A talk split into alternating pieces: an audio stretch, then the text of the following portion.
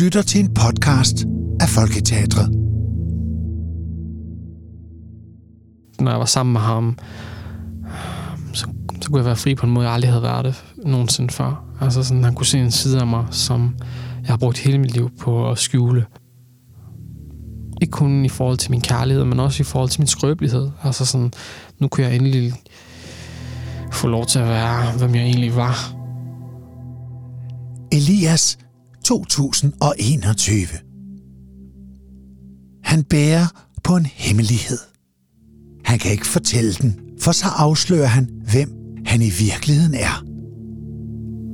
Kærligheden kan jo afsløre mig for mig selv, men den kan også øh, afsløre mig for andre. Men det er også en ting, jeg savner rigtig meget i mit liv. Jeg har fået at vide, at jeg skal have mig selv, eller jeg har at vide, at jeg er uelskelig. Ikke? Altså, jeg tror på det. Velkommen tilbage. Velkommen til de to parallelle verdener. To forskellige tider, men tre skæbner, der kæmper de samme kampe.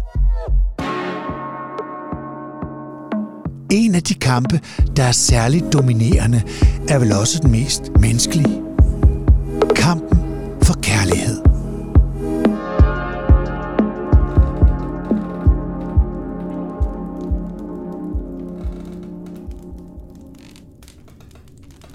Jeg vil jo have, at man skal synes om mig. Vil jeg elskes? Højst usædvanligt. H.C. Andersen og Johanne Louise Heiberg, 1856. Amor omnia vincit. Kærligheden overvinder alt. Og hvordan forestiller de dem så kærligheden, herr Andersen? Ja, de, de ved jo, at jeg ikke har så stor erfaring. Hm. Men ja, jeg tænker næsten hele tiden på det. Og, og så forestiller jeg mig, at det er som, ja, som et maleri. Omtrent som de og herr Heiberg sad her en aften og talte så kønt og så varmt. Jeg vil gerne have det, som de har det. Og, og så vil jeg gerne have, at jeg og min elskede sad sådan lidt i hver sin lænestol. Og, og med lampen, der skinnede fra siden om aftenen. Og, og først skulle min elskede læse noget fra en bog. Og så skulle hun ligesom med sine egne ord sige noget, der mindede om, om det, de sagde før. Så noget som, er vi ikke øh, ligesom planterne, blandt hvilket vi sjældent finder et, et helt hvidt eller et helt sort blad. Og, og, og så skulle jeg tage til genmæle med noget skarpsindigt eller, eller smukt. Og, og det skulle hun besvare med sin smukke stemme, og ja, så var det min tur til at sige noget, og så sagde hun sådan, og så sagde jeg sådan, og, og på den måde skulle vi fortsætte. Og, og, og sådan skulle vi sidde ved lampen og genmale sammen hele aftenen. Sådan forestiller jeg mig kærligheden, fru Heiberg. Ja, man kan gøre sig mange forestillinger, og H.C. Andersen gør sig rigeligt. Men hvad der udspiller sig i virkeligheden, kan være en helt anden sag. Særligt i din tid. Vi er ude og lege gemmeleje, og så øh, er jeg en af de første, der bliver fundet, og det er en af pigerne fra de ældre klasser, der finder mig. Hun er, hun er den. Når hun finder mig, så kysser hun mig. Og hun kysser mig på munden. Og jeg er ikke særlig gammel. Og jeg kan huske, jeg er i chok. Jeg har aldrig blevet kysset før andre af mine forældre eller mine søskende. Og det er en helt vildt mærkelig oplevelse. Jeg husker ikke tilbage på det som en rar oplevelse. Men jeg siger ikke noget fordi, til nogen, fordi jeg er flov. Men så kommer jeg hjem, og jeg går ligesom ud til min mor i køkkenet. Jeg har sådan en her hvid skammel, jeg sidder på, og hun står jo der med ryggen til ved vasken og ved køkkenbordet og konkurrerer og skærer, som hun nu gør. Så ser jeg bare på min mor i nogen tid stillhed, og så spørger jeg hende bare, om hun kan huske hendes første kys, og hvordan det føles at være forelsket. Sådan, hvornår bliver jeg forelsket? Jeg har gået rundt og tænkt over det længe.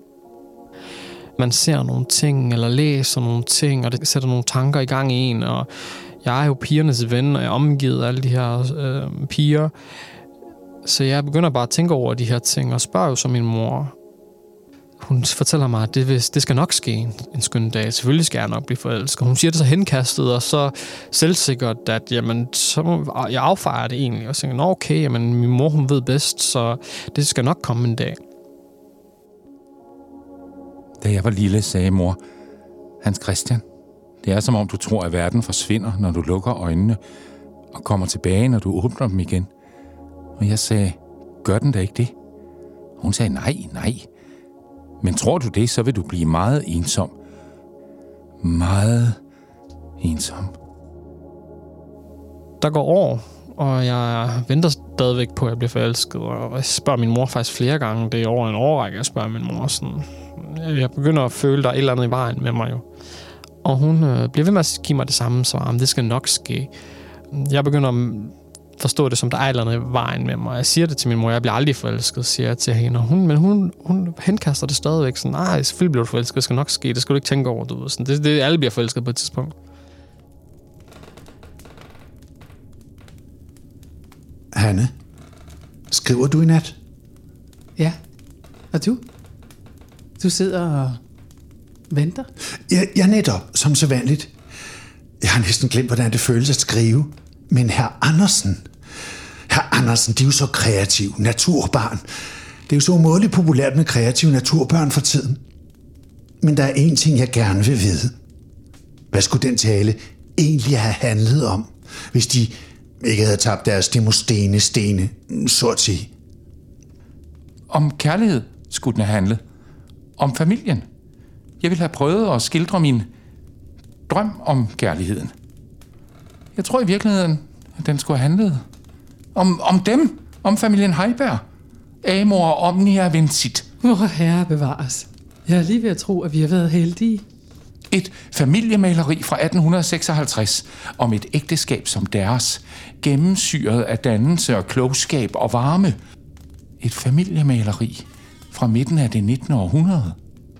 Familien, kærlighed, som overvinder alt. Min mor fortæller mig, at hun møder min far, han er hjemløs. Han bor øh, i en snusket lejlighed et sted i Aarhus sammen med en masse andre unge marokkanske mænd, som er kommet til landet af urensagelige årsager eller veje. Hun møder ham med en å langs Aarhus, hvor han står og ligesom sælger de her smykker. Han er gadesælger, min far, bogstaveligt talt. Og det er sådan der, de møder hinanden. Og så bliver min mor, hun bliver forelsket min far, og han bliver forelsket, og ja, det går meget hurtigt derfra, de flytter sammen. Når jeg tænker over den historie i dag, tænker jeg, at det lyder jo vanvittigt at blive forelsket i en gadesælger, ikke? Men øhm, jeg tror på mange måder, at der var mange flere paralleller mellem min mor og far, end øh, jeg ville have troet. Jeg tænker faktisk meget på min mor og fars kærlighed, som at de er dårlige for hinanden. Altså, det er, sådan, det er den slags kærlighed, som er meget konfliktfyldt. Altså, der er ingen tvivl om, de elsker hinanden, og de har fået flere børn sammen, og de har jo levet sammen i flere årtier, og gør det stadigvæk. Men det er en meget konfliktfyldt forhold, som gør det svært for alle andre at være omkring. Så det er den slags kærlighed. Så faktisk på mange måder, når jeg ser min mor og fars forhold, så ser jeg det som noget, jeg ikke vil modulere mit eget forhold efter faktisk der er helt klart nogle ting, når jeg ser det her, jeg sådan, jeg tænker, wow, hvordan kan man elske hinanden så meget, eller hvordan finder os to så forskellige mennesker, alligevel min far er marokkaner, og min mor hun er dansk, og min far er muslim, og min mor konverterer til islam, og sådan, så, så forskellige mennesker, der alligevel finder en vej i livet. Så der er nogle ting i mine forældres kærlighed, som jeg alligevel beundrer. Det, som ikke er en god ting, når jeg, tænker, når jeg tænker tilbage på det, det er jo, hvad man tillader andre folk at gøre, eller hvilke grænser man tillader andre folk at træde over, fordi min far var jo også en mand, der talte grimt til min mor. Han talte altid grimt til min mor. Den tangerer måske det usunde, altså måske man også skal lære at give slip. Den måde, deres forhold farver mig på, det var sådan, åh, jeg lærer ligesom, at øhm, på en eller anden måde, at jeg skal takke ja til den kærlighed, jeg kan få det er jo den der idé omkring, du ved, sådan, jeg er ikke god nok. Og så ser jeg, så ser jeg min mor og den måde, min far taler til min mor på, og så tænker jeg, okay, hvis min mor kan finde sig i det, så kan jeg jo også finde mig i alt nærmest, ikke? Når livets aften sol lyser over barndommens minder, får de en guldglans. Et skær, som forsoner og varmer som min mand plejer at sige. Det er måske sådan, det burde være. Liv, som er renset for tilværelsens navs Øh, jeg vil gerne gå nu, fra Heiberg. Øh, jeg vil ikke høre mere. Jeg er bange. Det var så underligt. Man er bundet til en, man hader eller foragter. Og man ved, at alle glor og snakker. Man går hånd i hånd igennem helvede, og kan høre alle dem, der ler bag ens ryg. Og så er det som om, man voksede sammen. Nej, man brænder sammen. Man brænder sammen i fornedrelsen. Han hørte det jo også. Det sagde de. Man brænder sammen. De er næsten som kærlighed. Men hvorfor gjorde de hinanden fortræd? Det er svært at forklare. Det forfærdelige var lysten. Lysten? Hvad er det for et liv? Så redsomt han forlod dem? Nej, nej, han er her stadig. Ser de ham ikke? Fru Heiberg, jeg forstår dem ikke De rigtigt. skal ikke være bange. Kom nærmere. Så ser de ham. De skulle jo skrive om kærligheden, der overvinder alt, ikke? Så må man også gå tæt på, så man ser. Jeg er også nysgerrig her, Andersen. Se godt efter. Ser de ham ikke? Livvagten. Livvagt? Nu ser de ham snart. Når de ser ham, kan vi begynde.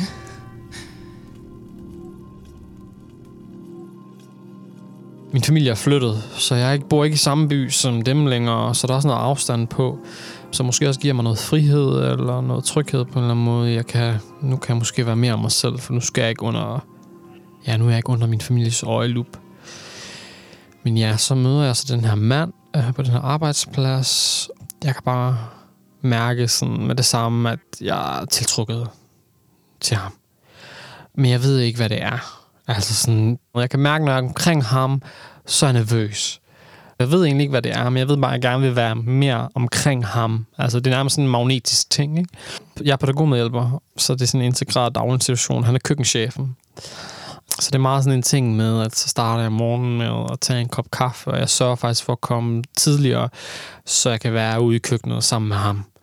Og jeg trækker tiden ud, og jeg står der og spilder tiden på at hælde den der kaffe op, og vil bare gerne tale med ham, og alt sammen måske bare for sådan at have noget på ham på en eller anden måde. Sådan, "Nå, okay, så låner jeg ham en film, og så skal han låne mig den tilbage igen, og sådan noget.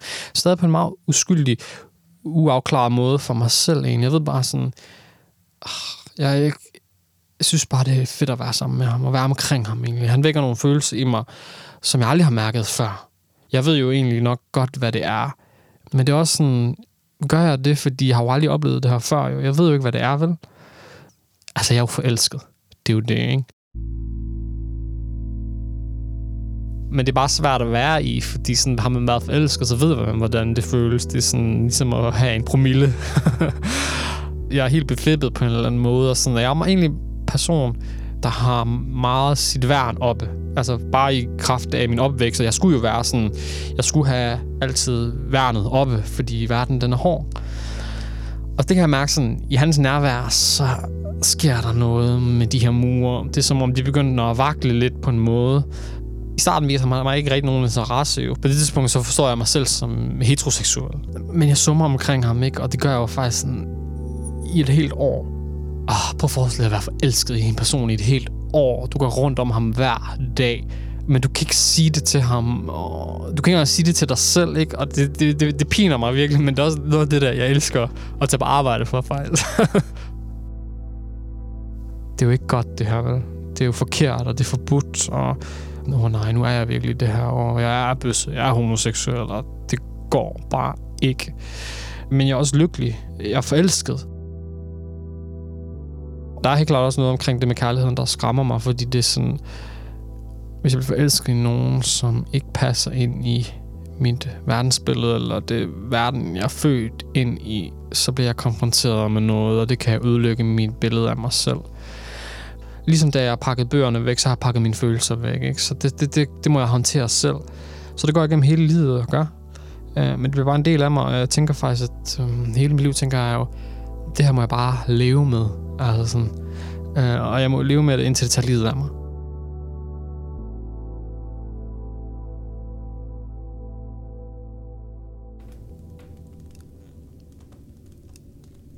Utroligt, hvor lidt folk forstår om kærligheden. Ja. Herr Andersen, Og hans projekt, Kærlighedens Magt. Projektet, ja. De skriver jo så meget om deres forelskelser. Og aldrig kommer det til nogen fuldbyrdelse.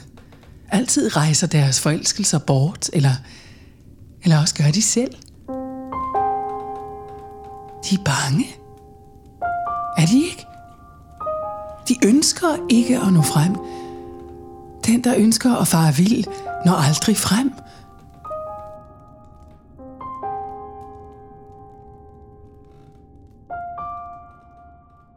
Jeg ved ikke, hvad der sker med min krop, men det er sådan, jeg er bare mættet. Så jeg faktisk ender med, faktisk med at brække mig på mit arbejde. Det er sådan, det, jeg tror, det er presset. Egentlig sådan, jeg kan ikke være mere i det. Det er nok, nu har jeg kæmpet hele mit liv. Og så bliver jeg sygemeldt i en måned. Jeg får stress, som de voksne kalder det. Jeg når til et bristepunkt, og jeg stiller mig selv ligesom et ultimatum, hvor jeg siger, prøv at høre Elias, enten så tager du livet af dig selv, eller så vælger du at konfrontere, hvem du er, og det liv, du gerne vil leve. Det gør jeg sådan meget dramatisk på sådan en øh, regnfyldt dag i Aarhus Havn, hvor jeg ligesom står nede ved havnen og tænker, okay, nu hopper du ned, eller så, så sætter du dig selv fri. Enten eller, ikke? Jeg var ikke klar over, hvad jeg ville komme til at miste. Men til sidst var det, som om jeg var ved at blive dækket af en ishinde. En ishinde, der dæmpede lydene og signalerne udefra og gjorde dem utydelige. Som om jeg var indkapslet i en kokon af is. Og alt, hvad der tidligere havde gjort ondt, det pinefulde, smerten, redslen, fejltagelserne, uroen, der havde holdt mig i live, det kom lidt på afstand. Ved de, hvad smertepunkterne er Andersen? Det er de der hårdnakkede, levende smertepunkter, som gør ondt, ondt, ondt. Som minder os om, at vi lever.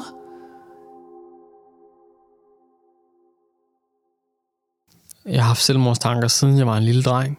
Altså sådan, det har altid været der. Det har altid været en del af mig. Hvis man får at vide, at man er ubegærlig, eller man er forkert, eller man er beskidt, eller man ikke hører til, eller så videre, så videre.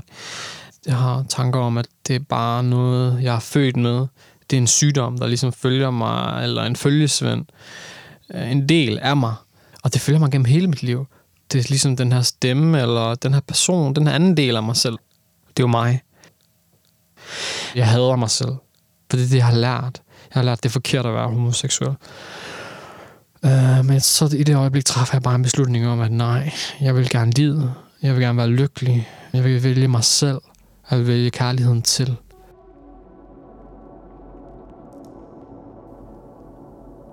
I mange tilfælde handler kærligheden om valg. Om man vælger at tage kampen, om man overhovedet kan. Der møder din og min tid nok sine kontraster. Johanne, min hustru. Hun har om nogen set skyggesiderne ved kærligheden. Der er altid en fortid. Det var en fin idé, de fik den der, var. Kærligheden overvinder alt. Om den hejbærske familie. der er noget, der ikke stemmer. Men det er det sædvanlige. Ingen tør røre ved smertepunkterne. Og til sidst kan man ikke. Og så er alting væk.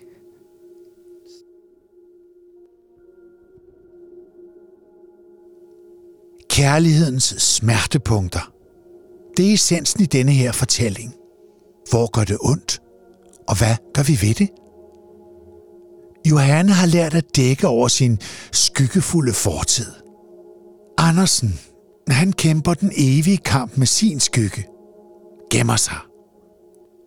Men Elias, han konfronterer den. Jeg vidste bare sådan, at jeg havde brug for at være fri, og jeg vidste bare, at jeg havde brug for at elske mig selv. Og det betød, at jeg måtte sætte alt på spil, og at jeg ligesom måtte ofre nogle ting.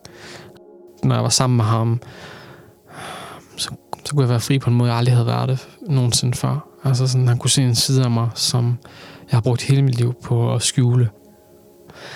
Jeg endte jo med at springe ud, da jeg var sammen med ham, for, både for mine for, forældre og min familie og for hele verden egentlig. Jeg skrev til min mor og far, at jeg gav mit hjerte til en mand, og det ikke var en synd, og jeg bare ville lære at elske mig selv. Og at det skulle være med eller uden deres accept og kærlighed. Første gang, vi kunne gå hånd i hånd sammen i Aarhus gader. Det var en første gang, jeg følte mig befriet.